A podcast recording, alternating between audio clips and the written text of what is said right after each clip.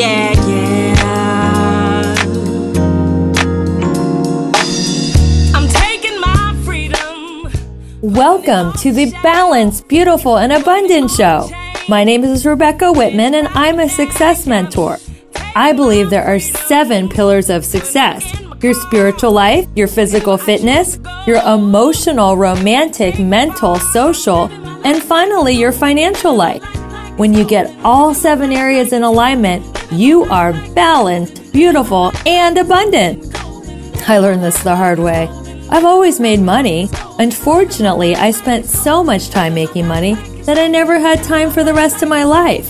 So, despite not having financial worries, I was never happy. I wanted romance, but I didn't have time to date. I wanted to be in great shape, but I couldn't find a moment to go to the gym.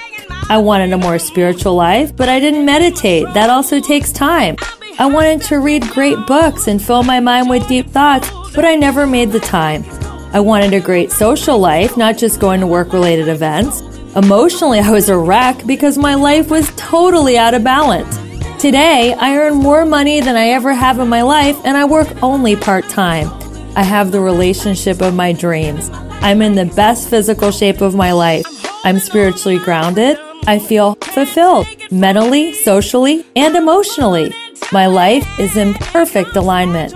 This podcast will help you discover where your life is out of balance. My mission is to support you in achieving work-life balance so that you can have more fun and freedom in life. On my show, you will get to learn from experts in all seven areas of abundance.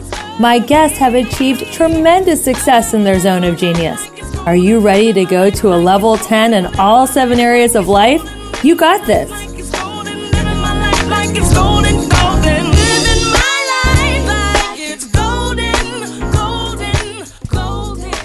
Hello, Keith Summers.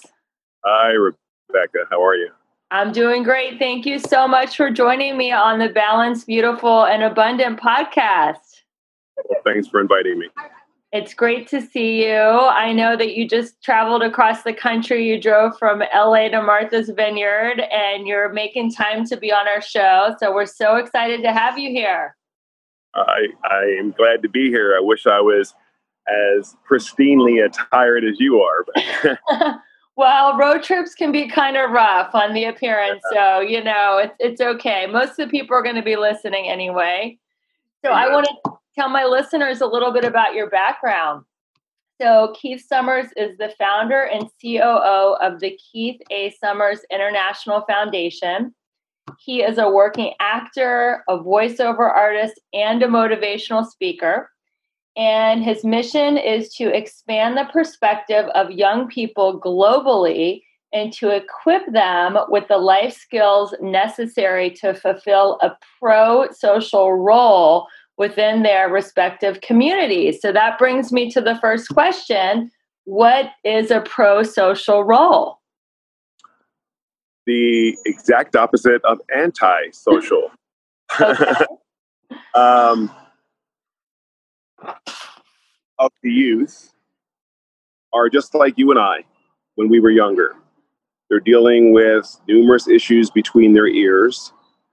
And those issues, because a lot of the youth don't have the coping skills or the tools mm-hmm. to deal on.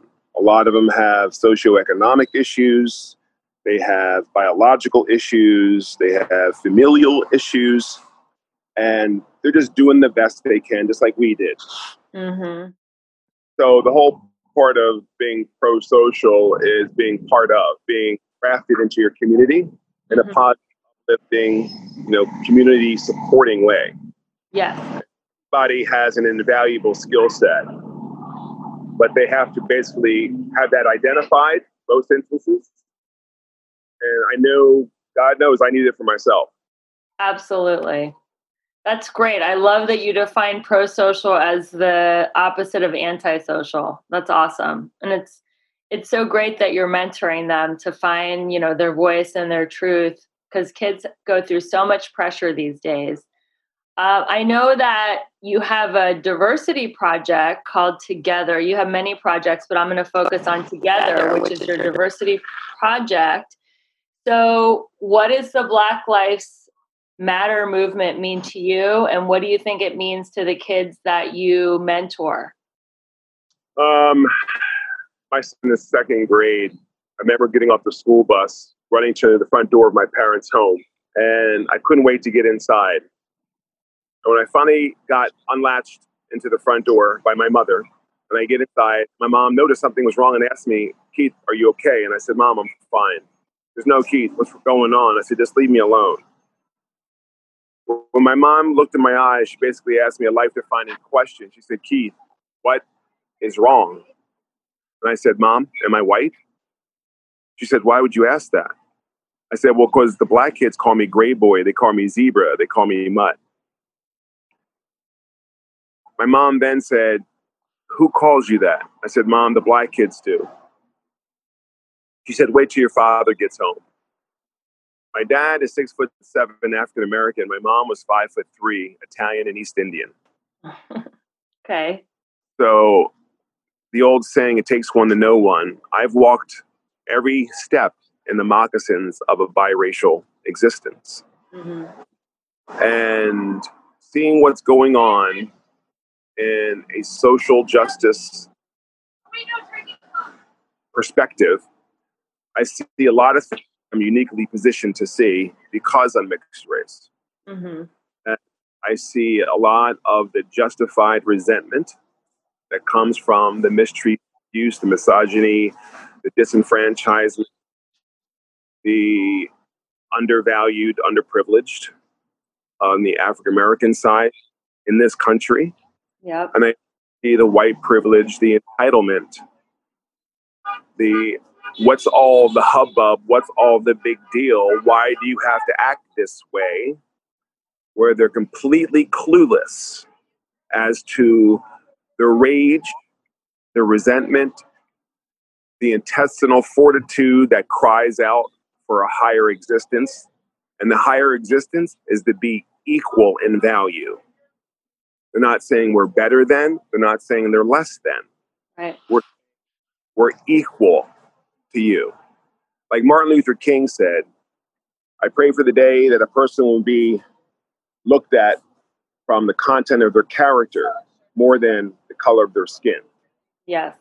And the personification of that is true equal equanimity, where everybody has the same value system. When you look at someone, the first thing you see is their character. Mm-hmm. And that gives us equality in the social level. But right. In order to accomplish that, drastic changes have to happen. As many in my our programs say, that when things remain the same, things remain the same. If nothing changes, nothing changes. So what we have to do is we have to go down to the foundation and change it. What would so, that be like? What What is an oh, example of changing something drastically from the foundation? Well, the old saying, a little bit of leaven leavens the whole loaf. It's a mm-hmm. biblical parable. Yep. A little bit of salt saltens the entire basin of water. Mm-hmm.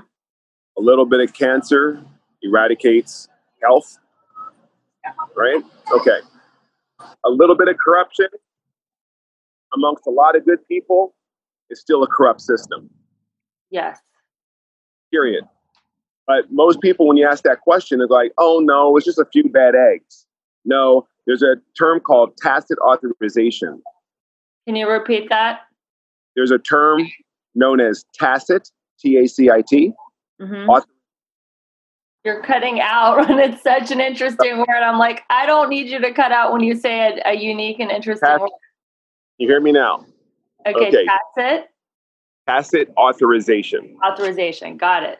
Tacit authorization is when you sit idly by and you watch somebody transgress and prejudice the rights of another, and you remain silent. You say nothing. Right. You take no proactive measure to abate or bring a cessation to that behavior.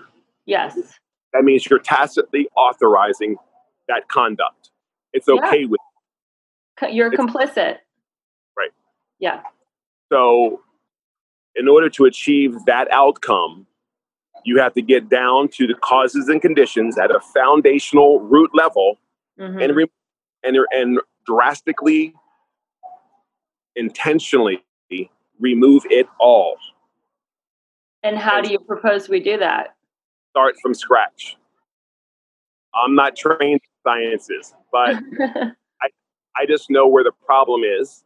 And if we are all mutually in agreement that this time you have to throw the baby out with the bathwater. And start over. And start over. Yeah, because the Constitution said that a black person was what? three-fifths of a human?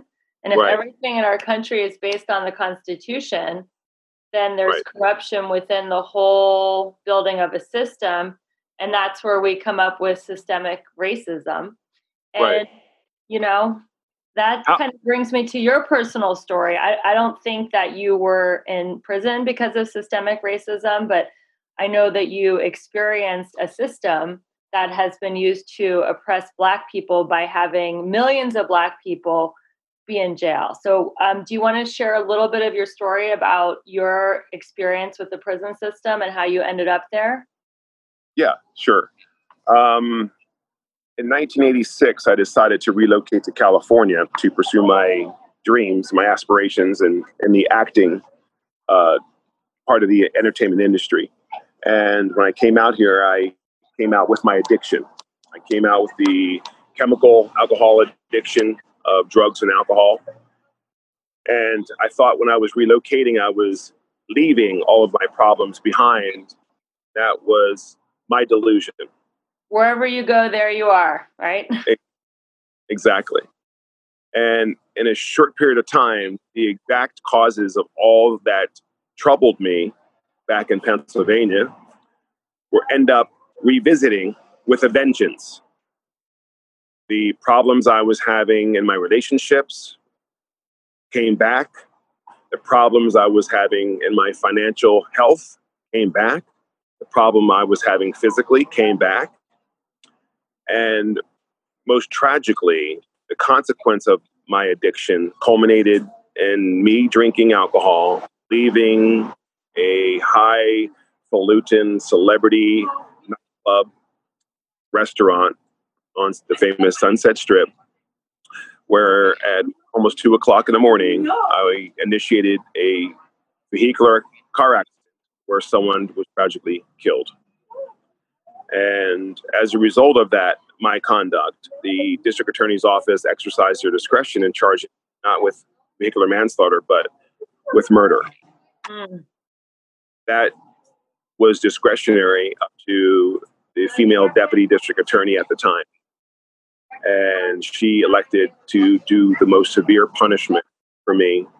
Do in the- you think, sorry to interrupt, but do you think if you were a white man, a white Anglo-Saxon Protestant man, that you would have had the same severity of sentence as murder? Would it, would it have been different, in your personal opinion? Not just my personal opinion. When I was incarcerated with great frequency, I would encounter Caucasian, blonde hair, blue-eyed inmates. Yeah. That when we showed each other the prosecution version of the offenses we committed, and I would see drop jaw, excessive disproportionality in what they did in comparison to what I did. Like four, five, six, seven people tragically killed wow. in their act, where tragically one person was killed in mine. And they're getting two-year sentences. And some were leaving that day or the next day. Wow. After serving a year, barely two years, from the same county. Because a lot of time you talk to prosecutors like, well, you know, every state is different, every county is different, every city is different, every case is different. But when you have two people, both from the same state, both from the same county. Wow.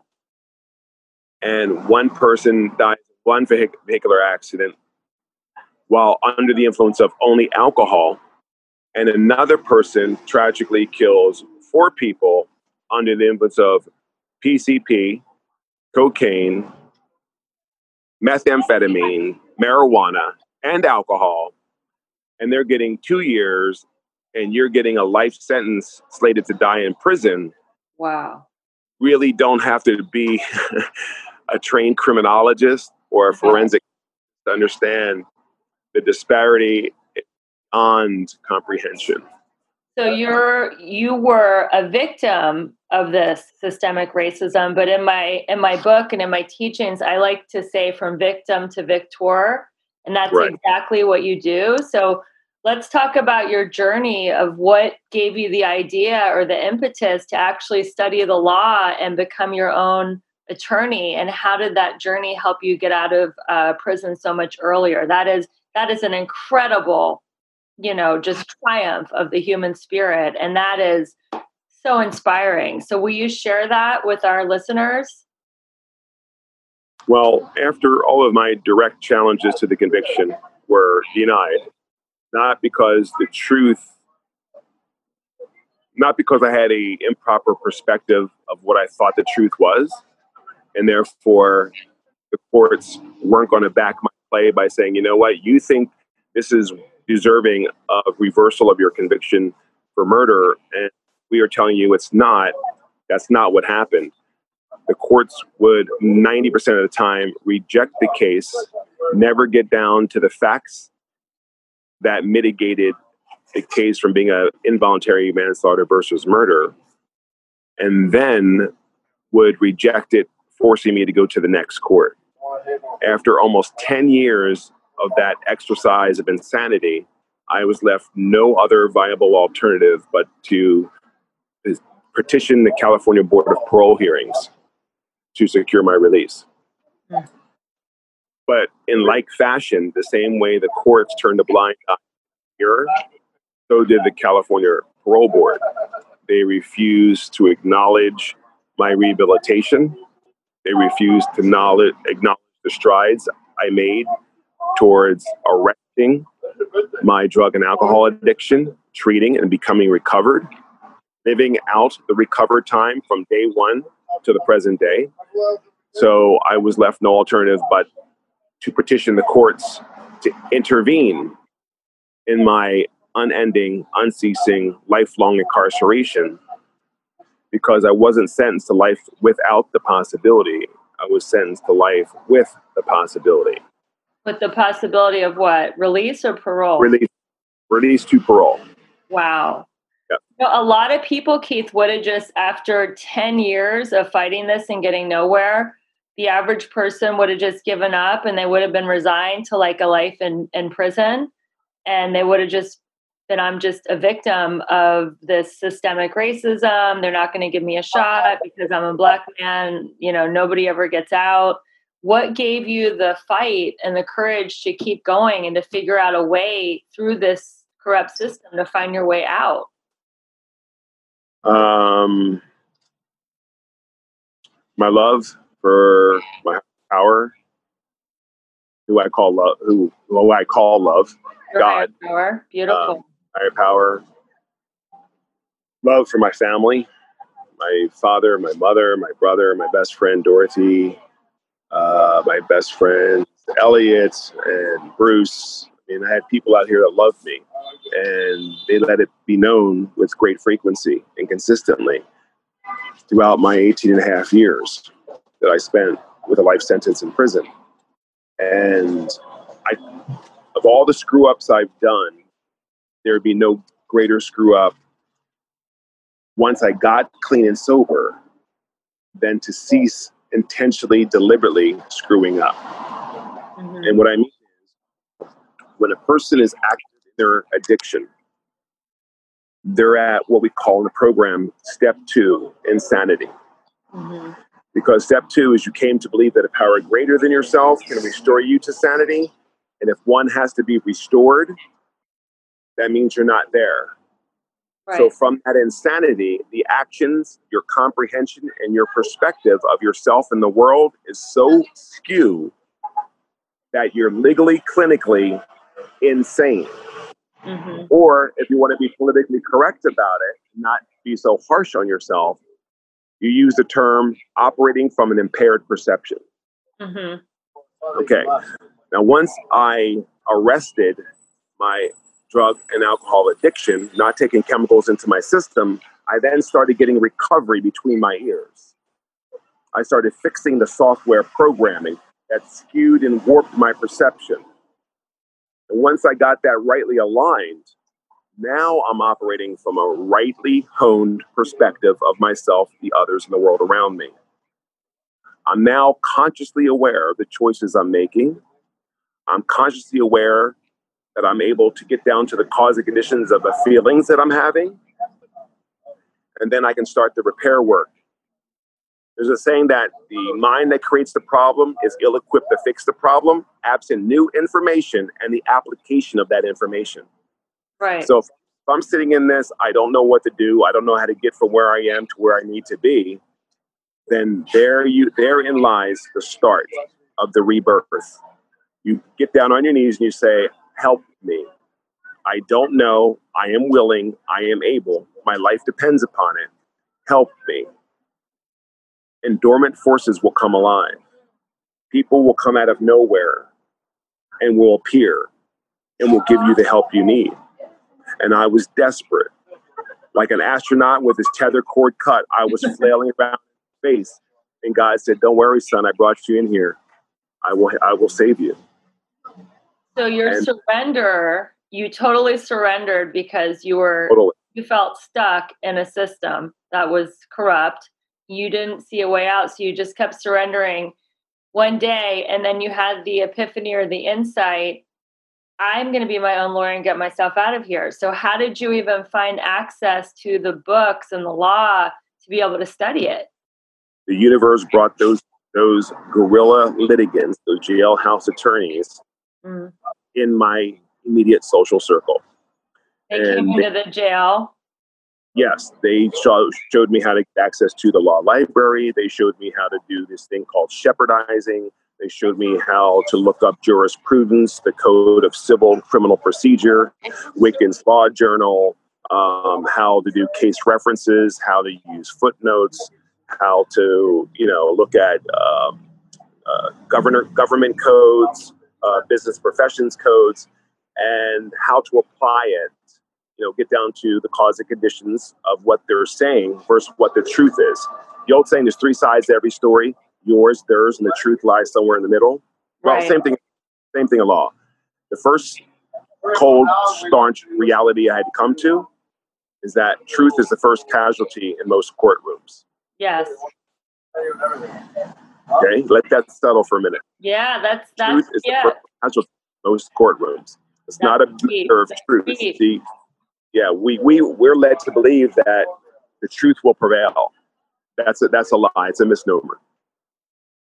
The fact is, whoever presents the best case wins. Right. So whether you, you're attorney, if you're not, if you're guilty or innocent, that doesn't matter. It's can your attorney present your version of the story? So when you if, went to court, you were your own attorney. Did you stand Correct. just before the judge and the prosecutor? Did you stand before a jury? How many times um, did you have to show up as your own attorney, and how did they finally let you out? This is an, an incredible okay. part of the story. I can just picture you there in the court as your own attorney with like an uh, inmate outfit on. Like, I can't wait to see this movie. I know it's in the works, so it's going to be incredible. But explain how the whole courtroom scenario played out for our listeners. Oh, you're frozen, frozen again. Well, yeah, I'm sorry. That's, I'm on a public Wi-Fi here in Martha's okay. Vineyard, so I don't know how good it is. So um, I filed almost thirty cases, in, thirty cases in a state and federal court. And after Wait, it took repeat me, that. It took me almost six years. You hear me now? Yes, six years. And how many times did you have to appear in court as your own attorney? Um, I did it administratively. I did it on paper. Um, oh, every okay. time I had to go through all three state courts and two of the federal courts. I ended up getting my relief at the second highest court in the United States government, the Ninth Circuit, U S Court of Appeals for the Ninth Circuit. I had a federal petition for writ of habeas corpus, and I had a civil rights lawsuit.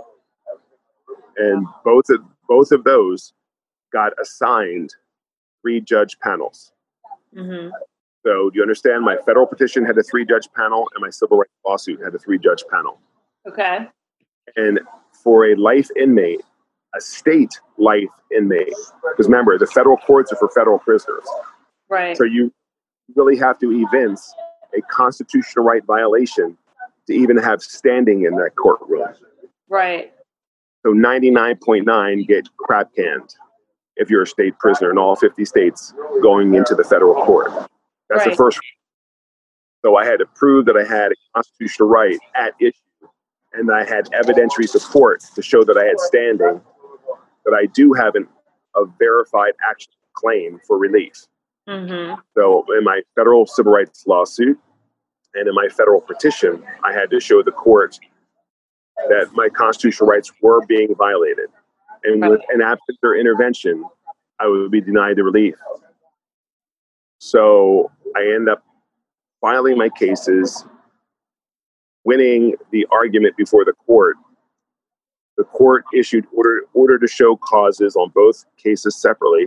So two three panel through two three judge panels separately, autonomously, completely independent of each other. Each appointed counsel to represent me. The federal and the state, two totally separate cases. No, okay. two, two, no, two Ninth Circuit cases. Oh, okay. They were both at the Ninth Circuit, which is federal. So basically, it's like this: it's like going to the same liquor store and playing the Powerball lottery and winning twice. Wow!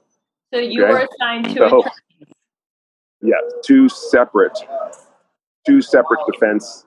Once was the one in my federal petition and one on my civil rights lawsuit.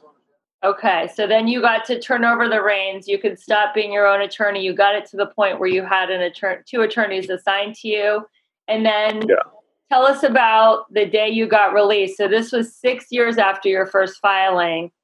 Tell us about the day you, you got released. Who who authorized it? How did you find out? What was that feeling like of total victory? Well, I then had to bring three other state lawsuits against the parole board in order to get a properly calculated term. Wow. And then, and then they set my term to serve. And even then, they didn't let me out. I had to go back to court after I got out and get that fixed. And that was what you envisioned, where I actually walked into the courtroom on my own and took my position at the defense table and got the district attorney of Los Angeles and the seated Superior Court judge to agree that I was correct in my legal argument. And then they set aside my original sentence as illegal. And th- this is almost twenty years later. And then resentenced me correctly. So let me get this right. You got out after eighteen years, and then they were trying to get, still trying to get you back in the prison system after you were already free, like walking as a civilian, and you had to go back and defend yourself. Yes. So that is how strong the prison system wants Black men in the system. It's like, even you're out, you've got the two attorneys, and then they're still trying to pull you back in, but you defended yourself that one more time. So now I know why you're a motivational speaker. I mean, this story is just so, so motivating because you stayed calm, you studied, you just t- kept taking the next indicated step. So my listeners, if you feel like you have a huge mountain to climb, you just keep doing the next thing and the next thing. And you're going to eventually, if you persist, like, like you did, Keith, if it's God's will, prevail. So this is like such an incredible testimony of your strength, your character, your connection to your higher power. I mean, it's it's absolutely incredible. And what I like is we talked the other day, just a quick catch-up call, and you actually used your your knowledge and your your studying of the law to empower some other inmates who needed help. So let's let's talk about how you were of service because you were such a great student of the law to some of the other people in prison with you. Yeah, there's a lot of inmates, um, sadly, who were not able to read and write. Um, they functioned the best they could. Their offenses happened. They got arrested. They got sentenced. And then they're really behind the eight ball because they are not able to advocate for their own legal interests. And so the universe would end up bringing a lot of those individuals to me for assistance. Um, whether it's trying to get medical care, mental health treatment, disability accommodation, things like that. And it was a blessing to be able to help others and use some of the knowledge that I was acquiring to, you know, shepherd in some justice for them, bring some light into their dark tunnel. And even out here, I see a lot of opportunity to use that. And those opportunities have availed themselves to me, even out here, um, dealing with social justice issues within my nonprofit and outside of. Um, I work with other nonprofits, um, kind of like a collaboration. Um, one organization goes has me going into ins- inside schools and basically taking the position where I am mentoring the youth in how to overcome the stigma that they're carrying because their loved one is incarcerated.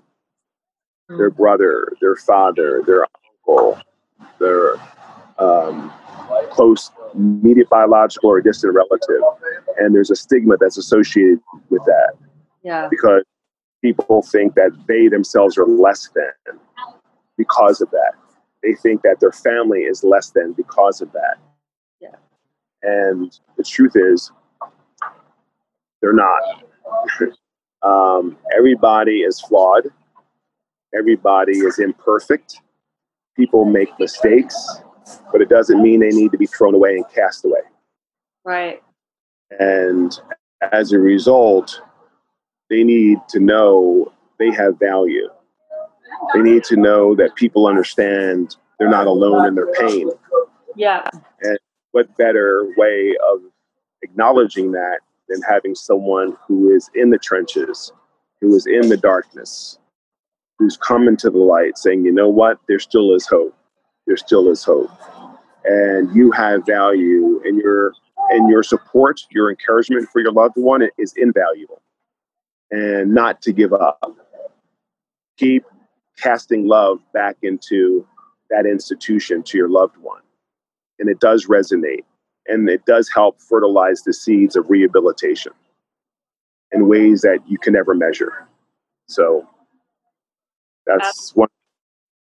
Yeah. You know, that's part of what gave you the drive and the impetus to study the law and get out, because of your community on the outside and all the love you felt pouring in. You know, some people, when their loved one goes to jail, they give up on them, and then that makes them more likely to give up on themselves. So I, I think that is such a great message to communicate to the youth that have a loved one in jail. Um, I know we also talked about the movie thirteenth by Ava DuVernay. And, right. and I highly recommend to my listeners to watch that movie. It's on Netflix right now, and it's trending, and it's such a great explanation of how the prison system is a billion dollar business and why the system is stacked against Black people, especially Black men. So it's a it's incredible um, that you faced that journey and that you got out. As a Black man in America, is it getting better? Is it getting worse? What is your perception of racism right now in America? Is there a race war happening? Like, what, what's going on in, in your experience? I think what's happening is there's more recording mm-hmm. of injustice than ever before, but it's always been there. It's always been there. I've had, you know, single digits in age. I've had glass bottles thrown at my feet mm. by a passing vehicle from white youth yelling the N-word and all kinds of expletives and yelling verbal threats for doing nothing but walking on the street, walking on the sidewalk, or riding my bike. Um, so these things would happen and this, you know, and that was in the sixties and the seventies. And throughout my life, no matter what state I'm in. But now that it's being polarized and captivated, cap- uh, captured on video, on audio, and it goes viral on the various platforms of YouTube, Instagram, Pinterest, Reddit, that people are seeing it because of cell phones, of laptops, webcams. These are being recorded with great frequency now. And the most extreme, and sometimes the passive racism. Oh, you cut out that last, the last sentence cut out after you say. Uh, yeah, explicit racism, and then also the subtle bias. The subtle bias. Yeah, um, like when you walk into a store and they're like looking at you, like, "What are you really going to buy?" That kind of subtle they, yeah. bias. They go. They need to go straighten the clothes on the rack of the exact row that you're on. Right. When they were behind the counter talking and laughing before you walked in the store. Right. Uh, or you sit on the bus or the train or the subway and the person clenches their purse and moves it to the opposite side or right. wedges it between themselves in the in the side wall. Mm. Because they're worried about you stealing their purse or their per- their possessions. Um, yeah, you see that, and sometimes you just you just discount it, thinking that it's just it's just me. It's just me. I'm I'm seeing something that's really not true. And then it's kind of like living under the airport, where you're not so aware that you're in the flight path, and it becomes part of the norm. Mm-hmm. And then when something really shocking and reprehensible happens. Then you go, you know what? It's not okay. It's right. not okay. It's not okay. It's not okay. And and then it comes back to the surface mm-hmm. in a really visceral, palatable way.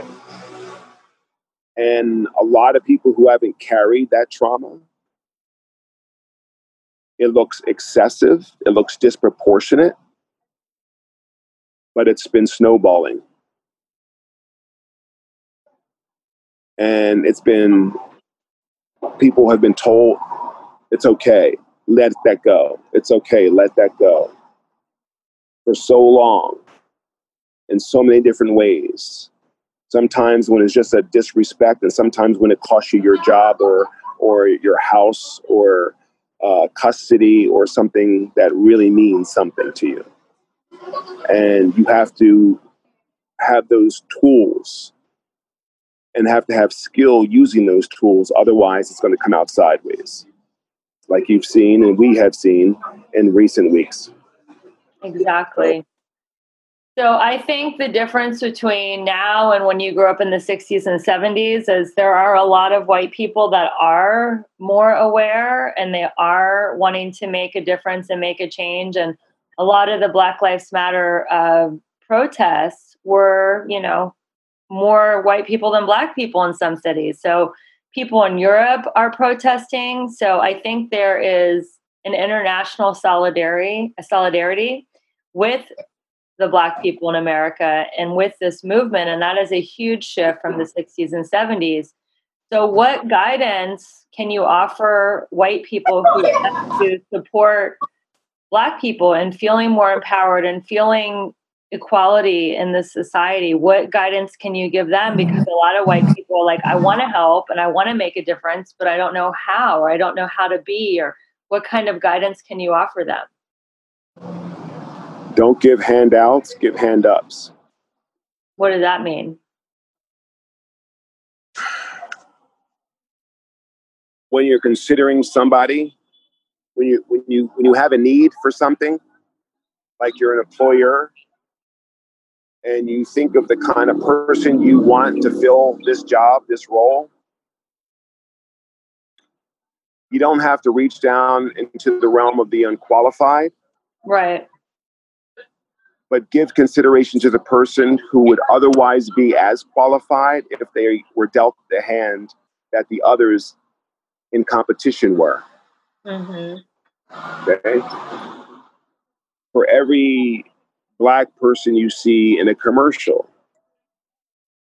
there are thousands of white roles. So the ratio of those being allowed in, those, and the ratio of those being given a hand up, is that that disproportionality can be cured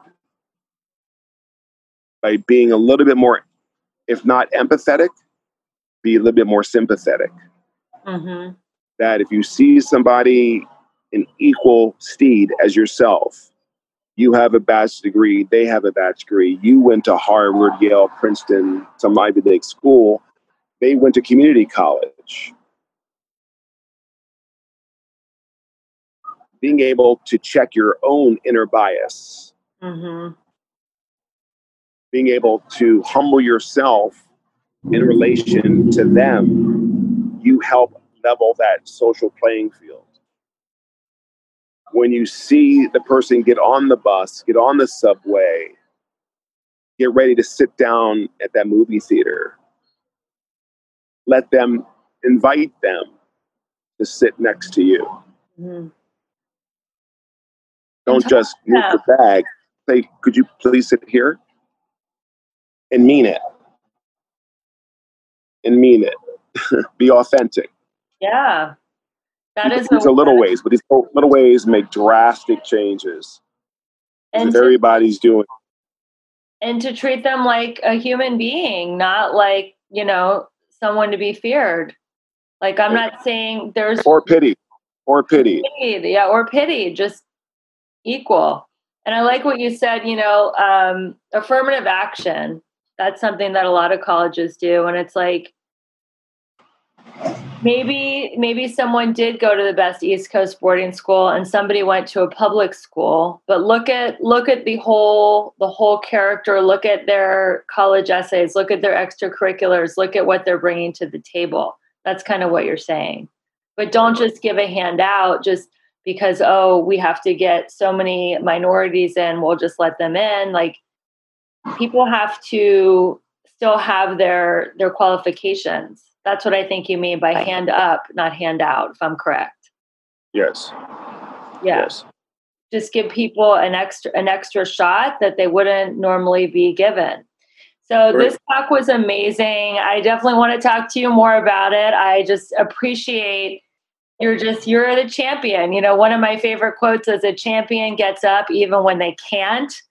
And right. that's That's what you did. Like, you just kept getting up, getting up, getting up until you got out of prison. And now you're empowering so many people with your message. So how can people get in touch with you if they want to hire you as a motivational speaker, or they want to invo- get more involved in some of your youth projects? Uh, w w w dot keith a summers foundation dot org. Awesome. Well, Keith, thank you so much for taking time out of your vacation on Martha's Vineyard to spend some time with me and our listeners on the Balanced, Beautiful, Abundant show. Please rate, review, and subscribe to this wonderful podcast so you can hear more incredible guests like Keith Summers. And if you feel this conversation was useful to you, it would mean so much to me if you could share it with a friend you think would benefit from it. So thank you so much for tuning in. Stay tuned for another incredible interview. Thank you, Keith Summers, for your time and your incredible message. And I will look forward to seeing you really soon when you get back to the West Coast. Amen. Thank you so much for having me. You're so welcome. Bye. Who says you can't have it all? I'm proof that you can. You just have to put your life into balance. Too much of anything, money, fitness, socializing, can overtake your life. When all seven aspects of your life work in harmony, you will achieve the balanced, beautiful, and abundant life you've always dreamed of. Please subscribe to hear more inspiring interviews.